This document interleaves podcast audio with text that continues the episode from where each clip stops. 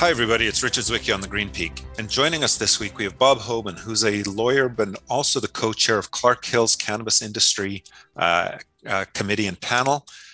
Bob, welcome aboard. That's good to be here. Thanks for uh, thanks for having me. Exciting yeah. to talk about uh, international cannabis issues as always. Yeah, you know, well, international and domestic within the U.S. There's so many things that tie together, and uh, that's something which a lot of times industry participants don't realize or recognize or you know or they realize it and don't take enough of it into account is how all of the rest of the world is going to affect the us with regards to cannabis and how the cannabis uh, the us's role does affect everybody else as well. How do you look at you know and on that you know in the us people you know look to legalization someday but there's a lot of steps in the way. And you know we talk about safe banking and decriminalization legalization. The then you've got the implementation of regulatory free, uh, framework and the fda jumping in and then looking out to the global markets. But you know right now recently there was the uh, introduction of the climb act climb act as a step. How do you look at it progressing? First of all, who comes up with the names for these acts when they're presented? because uh, as you as you just stumbled, I've done that many times uh, in trying to describe it. But uh, you know, the, the the Climb Act is is an essential piece that was effectively missing from its uh, you know its sister uh, piece of legislation, which is the Safe Banking Act. And yep. much, much of the criticism surrounding safe banking uh, was that it didn't address capital markets or public markets. And you know what? We have a roadmap, we have a model. We saw what happened in the rise and then the subsequent fall of the Canadian cannabis influence uh, globally, and and, and uh, we we know that if you open up the capital markets in the United States, it'll make what look and what what happened in Canada look very small uh, by way of comparison. Absolutely, um, and, and, and, and, unfortunately, um, there just hasn't been a whole lot of focus on it. Now, I don't expect the Climb Act to pass this time around, just like the Safe Banking Act has gone through uh, the, the House at least six times, uh, based uh, on my understanding. It's it's a farce how often it's had to go through the process so far, and you know people keep counting on it being just around the corner, and have done so for years. Well, but, but there is no there's no question about it that something like safe it has to happen. Make, it will happen. It has to happen. There's no question about it. I mean, I I kind of uh, jokingly get these uh, backhanded uh, messages from my partners in DC who are very influential on the lobby side, uh, saying, "Well, safe banking got pulled out again." Haha, you know, one of those kind of things. And at the end of the day, that is the challenge, right? Is is we're still not perceived uh, through many mainstream sources as a real industry. And it's almost as if we have a bunch of amateurs lobbying in DC. I'm not saying that's a fact, but but that's the perception from other mainstream lobbyists and other mainstream industries uh, that we really can't advance anything. But there's, of course, a lot of things going on in the world. But at, at the end of the day, to, to, to, button up this piece, I do believe that uh, a combination of safe banking and the Climb Act will ultimately pass. It has to pass. Uh, you can't continue to ignore this.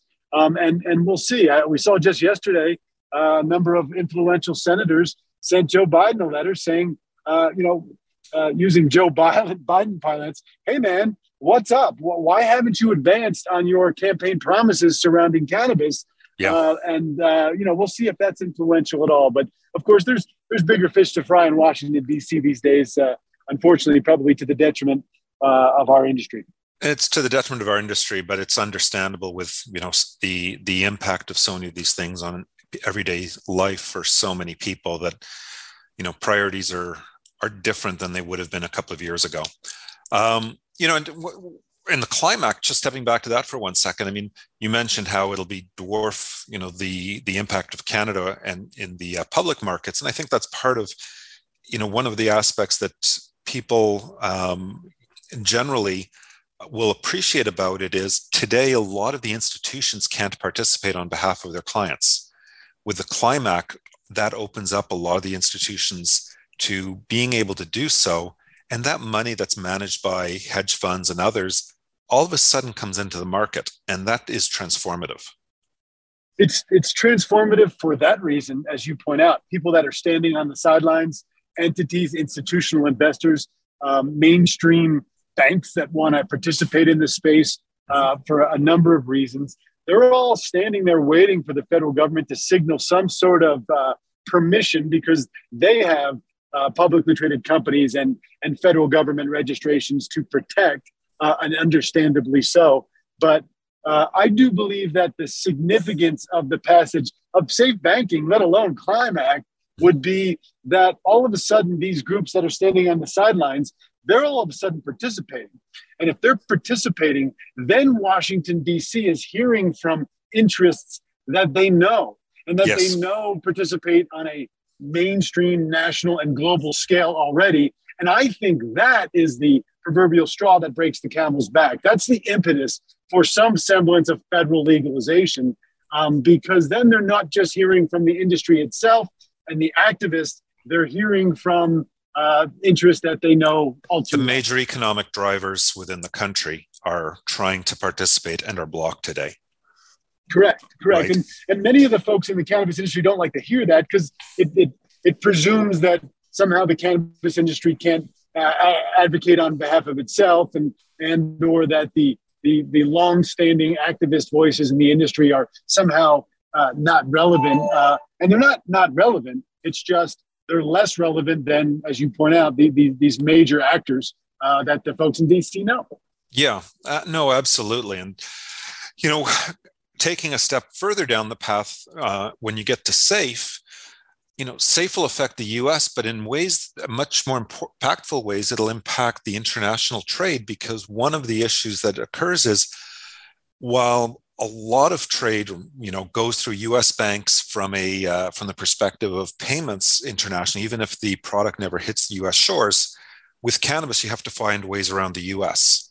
because the banks just are leery of their exposure. Um, you deal a lot with international. How often does that come up for you? It comes up almost weekly. In fact, early this morning, we had a call with a, a particular Colombian government who engaged with for a number of years. Uh, and, and they're all of a sudden presenting the issue of, well, we've kind of danced around the topic of banking for even simple depository accounts for international commerce that's plant touching. Um, you know, how can we address it? And uh, I, I my, my team of lawyers, not me uh, in particular as a banking expert, because I'm not, but I, I work on a team full of uh, banking attorneys, uh, particularly on the global scale.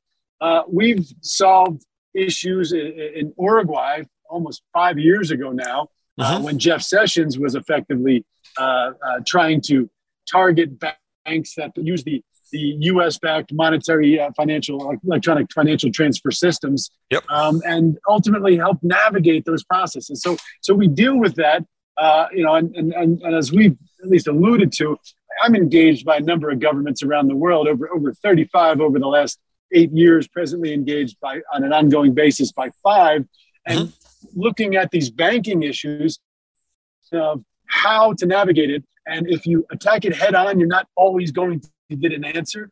But if you look at, at the and you look at various uh, uh, ways to to to address the bank's concerns and the regulators' concerns, but independent of one another, you can at least get a navigable pathway, and that's uh, that's ultimately uh, many of the concerns. I mean, I had a client call the other day and ask if they, you know, how, how could they open up a, an account out of Colombia, as an example. Uh-huh. Um, and then looking at those Colombian banks, they're constrained by the same issues: plant touching versus not plant touching. Yeah, I, you know, I've, I have a background in Colombia and had to deal with a lot of that. And separately, from a consulting perspective, I've also helped, uh, you know, a couple of organizations who are trading uh, you know looking to trade internationally and moving the money around and i've built a structure for you know on behalf of a couple of them that allows it to happen it's complicated it's difficult and it doesn't even disappear with safe coming into play it just gets a little bit easier it does and, and at least though a depository account in the united states uh, can exist in a plant touching basis if safe were to go forward which yes. and that's, that's a major movement forward because you know, uh, a lot of people still think that banking is impossible to come by in the cannabis industry, and it's not in the U.S. But it's serviced by, as you well know, community or credit union banks. One of our That's right. longstanding clients uh, was recently acquired by Northern Lights Financial, uh, and you know that deal is indicative of the banking setup in the United States, but it doesn't involve Citibank, Wells Fargo, or, or the other mainstream banks that, that we'd like to see involved because of the international component. Yeah, and you know, from the from the effect though, if you're like even in Canada, which has had a marketplace, you know, legalization for a long time by now, banking's still a big problem if you're dealing with foreign jurisdictions. The banks don't want to deal with you. There, you have real hoops to go through from a compliance perspective on an ongoing basis, and it's difficult. And it's something which is not trivial and you know is not going to go away soon. But one of the aspects that is going to fundamentally change the marketplace is the movement within Europe towards legalization, because the European banks aren't trivial either, and they they have a voice and they have sway uh, internationally. What do you see happening, you know, in Germany and the UK and elsewhere across Europe, and how do you think it's going to affect the U.S. market? We do have to take a short break. Um, we'll be back in a moment with Bob Hoban on the Green Peak. The Green Peak will climb back into your podcast player after we play some messages from our sponsors. And we're back on the Green Peak with Bob Hoban with uh, Clark Hill. And Bob, just before the break, we were talking about all, all things, interna- starting to touch into all things international with regards to banking. And European legalization in Germany and elsewhere is moving forward at a an increasingly rapid pace. And, you know, there's been a lot of challenges, but it seems like the momentum's there now. What happens in Europe is going to affect the US as in banking, but in everything. Um, it is a market of about 370 million people as compared to 270 in the US. And economically, as a region, it's so dominant. It's uh, it's amazing um, in this industry and in every other industry. But what do you think legalization there is going? How is it going to affect the U.S.? That's a great question. So, um, I mean, look, Europe, we had Malta uh, as one of the first, if not the first, uh, European nation to come in and, and outright address the question, of, of, of, outright legalization of the cannabis plant.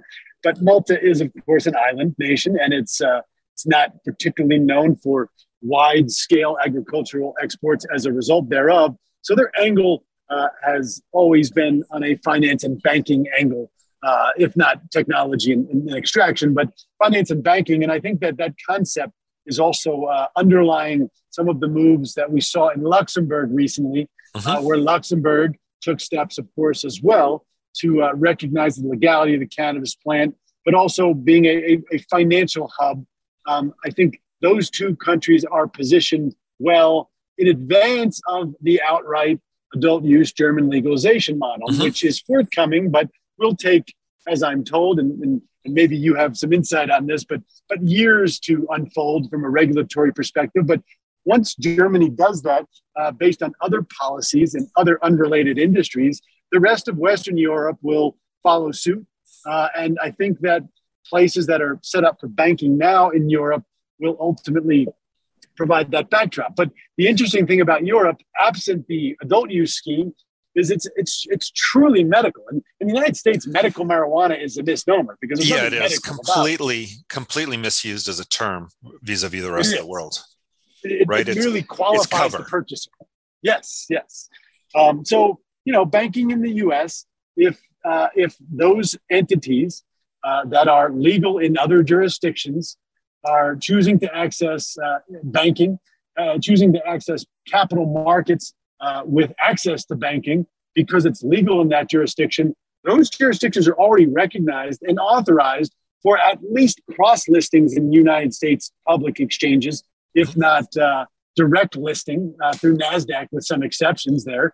Yep. Um, so we're, we're, we're, we're, we're looking at the evolution of this, but very, very conservatively, as bankers tend to be, and appropriately so, uh, and step by step. So I do think that the the fact that banks will a bank adult use dollars in other jurisdictions will cause a predicament. Remember the early days of, uh, of Canada, where the Canadian dollars were not necessarily flowing into U.S. based plant touching operations. Well, that didn't last very long, right? Of course, everybody wanted to months. find a way around as fast as possible because you know the profit opportunity was massive. Exactly. So, so we'll we'll see a similar uh, policy creep or uh, creative exceptions that are, uh, are, are, are effectively uh, uh, originated in the US banking markets, but once Germany goes forward. Yeah, and you know the German market example is going to be leading in many because it's the major economic engine within Europe. You know, it's going to lead a lot of the other countries, regardless of their own paths through the process.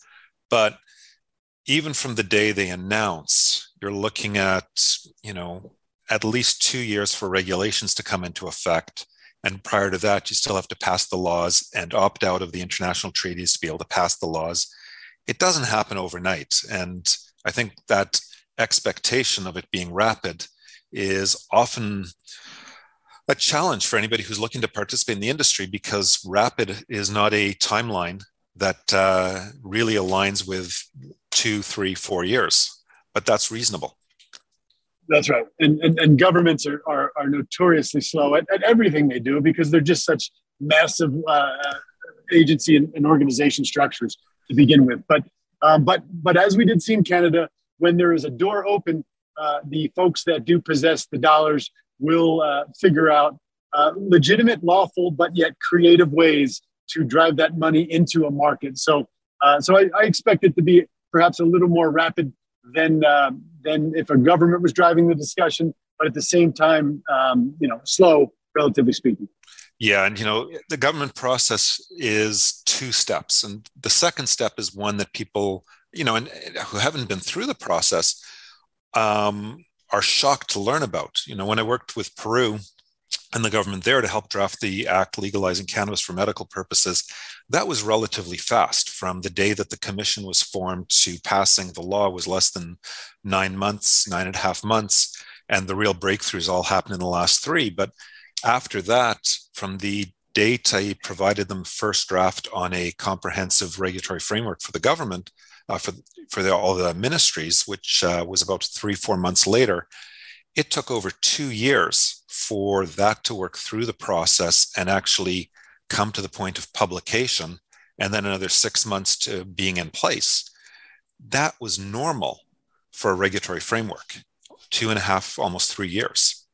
And in that pro- time, everybody's excited to get going, but the market stalled and it's it's a challenge for anybody who's looking to participate but when we're going through it you know how do you think that slow pace of legalization in the US vis-a-vis the rest of the world because the US is falling behind is going to impact um, the US's place with regards to IP and medical participation globally because medical really means something globally Yes, it does. Uh, as we said, uh, very different than than the terminology used in the United States concerning medical.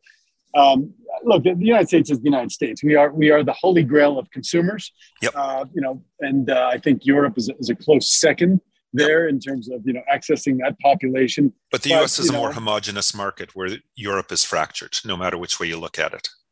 It is, and, and its uh, governing bodies uh, mm-hmm. at the European Union level, at least, they do tend to follow the lead of our FDA.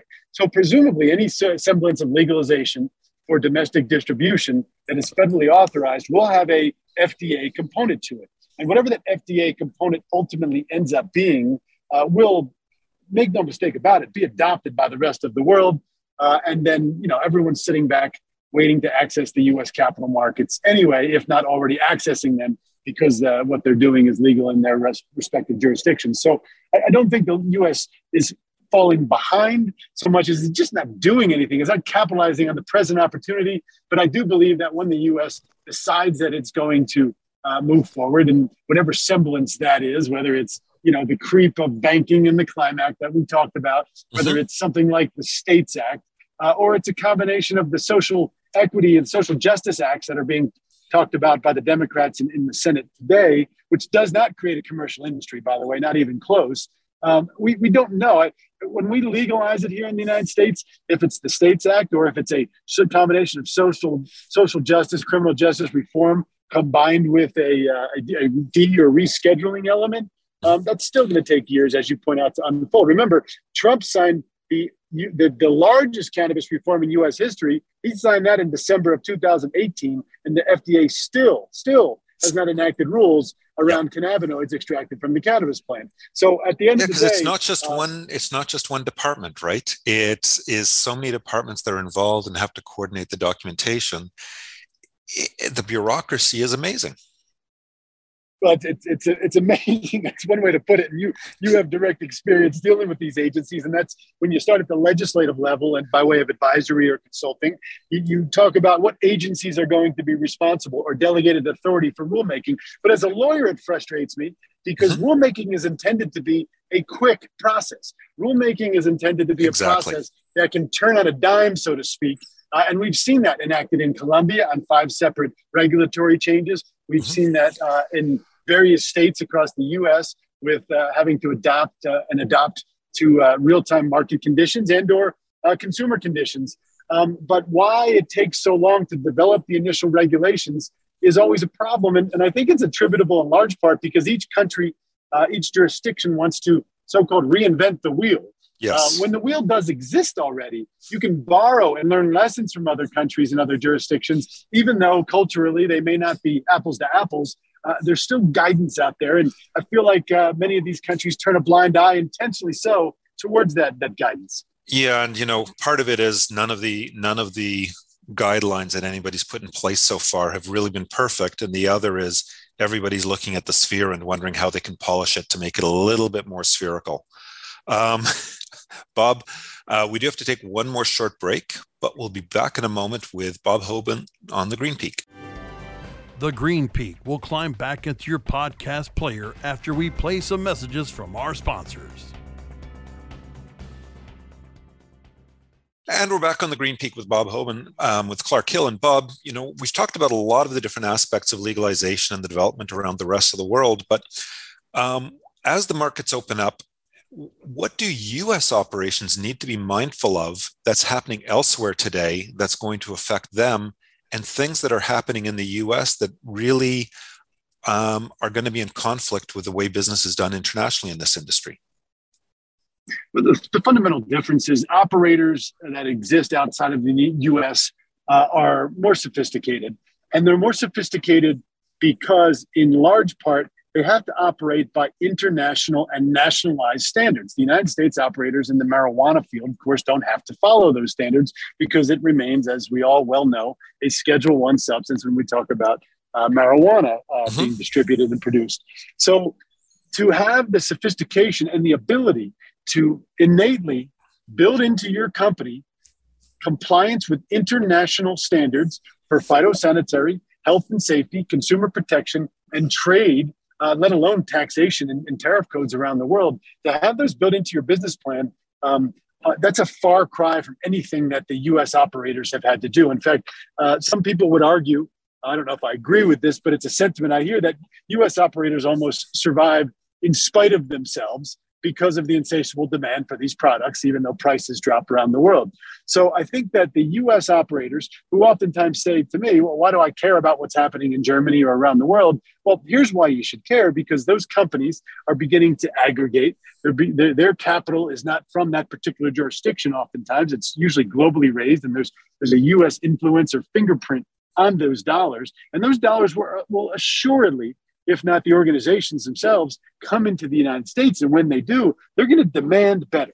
And that's not to say that cannabis companies in the US aren't doing well. It's just they they they operate, as we've said, in spite of themselves sometimes uh, because of the fact that the product effectively sells itself. Yeah. So that, it's one of the, that, I think it's one of the only products where you don't have to explain to people why they want it.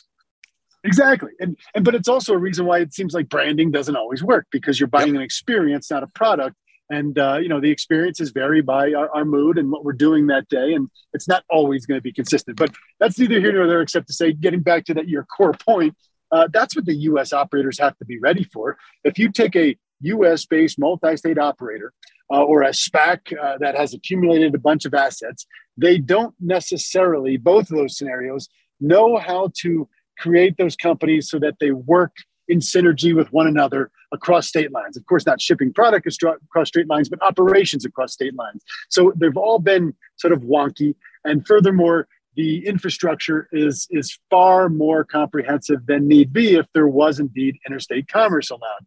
Uh, and by the way, that's an interesting battlefront that we'll see in the debate for federal legalization. You'll have companies like a company that I serve on the board of directors of, that's Glass House Brands, positioned to grow more cannabis at a lower cost than just about anybody in the, in the country. They want interstate commerce, where then oh, you absolutely. have multi-state multi-state operators have forty million dollars invested in every single state they they operate in just in uh, infrastructure and, and, cultivation alone. Of course, that number's uh, uh, you know a, a, bit of an exaggeration, but it's not far off. So then you have this inefficiency that would exist in the face of federal legalization. So that debate will be telling. And when the U.S. operators are arguing about that debate, uh, the international players and their their dollars and their their uh, their infrastructure will come in um, and will say, "Well, look, this is how we do it globally, and global is the standard." So, uh, you know, uh, buck up, Buttercup, for lack of a better way to put it. Yeah, and you know, I've I've heard about some states looking at putting in place additional regulations, which raises theoretically the standard of production in their state, but it really creates barriers to inter- interstate pro- uh, trade down the road. And you know that's possibly going to happen because it's happened in other industries as well. But before we close, um, you know, one final question from a legal liability perspective about dealing with U.S. operations today is when legalization happens and FDA regulations come into effect, obviously also uh, federal liability uh, comes into play. How are firms, and this is a compliance issue, uh, you know, how often do you see firms looking and considering how their actions today uh, you know, the testing standards that are not necessarily at FDA or global levels, and the use of compounds in some plants. Uh, what liability and how are they handling the fact that in the future they have liability issues for uh, going forward once the laws are passed for their actions today? Uh, I even I'm phrasing it poorly, but the actions they're taking today are going to be uh, liable in the future once full legalization comes into play um, from a compliance perspective, but also in terms of product safety. How are companies you're dealing with addressing that? Well, they're addressing that by doing their very best to comply with the production of extracts, for example, for infused mm-hmm. products and, and, oils that are uh, at least the equivalent of an API, an active pharmaceutical grade ingredient. Um, and that, of course, is is, is a natural fit for the type of production facilities that, that are being built in the United States. Mm-hmm. But you know, it begs the question for me of do does anyone in the existing U.S. based infrastructure uh, stand a chance to truly be an ingredient supplier to pharmaceutical companies, research organizations, and the like around the world, or are they simply a subset, which is effectively more more akin to the, the spirits or the alcohol industry? um, meaning it's a supply chain that exists, but the you know the the the products that are produced within that supply chain are meant for consumers that qualify at a certain level, but not at the pharmaceutical or or, or you know pharmaceutical formulatory level. So that creates an interesting thing, uh, and I think because of the practices to date. They almost put themselves in the box of the former, meaning that they are just consumer packaged good producers and supply chain participants rather than perhaps the much more profitable uh, pharmaceutical lane that has really yet to develop in the U.S. Yeah, the pharmaceutical lane in the long term is much more profitable, and uh, growth has a lot more growth potential than uh, the consumer lane um, for a variety of reasons. And you know, I always go back from the other point you made. I always go back to the fact, you know, from a production perspective, Starbucks doesn't grow any coffee in the U.S. and Coca-Cola doesn't uh, produce sugar in the US, yet they're key components in all the consumer products and the brand and everything else around it. And cannabis will be the same. Um, Bob, unfortunately, we're out of time for today, but I'd like to thank you for joining us. And people who want to learn more, I know you publish in Forbes and also you write uh, in a variety of other spots. Where's the best place to reach you and to follow, uh, you know, your thoughts and writings? Uh, LinkedIn is perhaps the, the, the common denominator of all sources. Uh, we we always republish uh, what uh, both I write and and do by way of content production and the extension of my team. So uh, that's that's something that I'd encourage people to take a look at, and that's Robert Hoban on LinkedIn. Fantastic. Well, thanks for joining us today on the Green Peak, and uh, hope to have you on again soon uh, with regards to a whole array of issues we didn't even have the chance to get to uh, get to in this call, but we'll be able to in the future. Thanks for joining it's us. My Bob. absolute pleasure. I'd love to do it again. Yeah. And thanks to everybody for listening. We'll be back again with you next week. I'm Richard Zwicky on the Green Peak.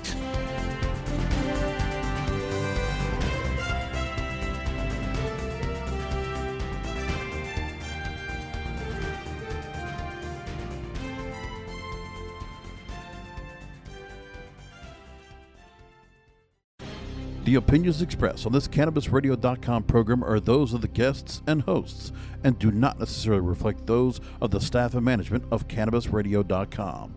Any rebroadcast, republication, or retransmission of this program without proper consent is prohibited.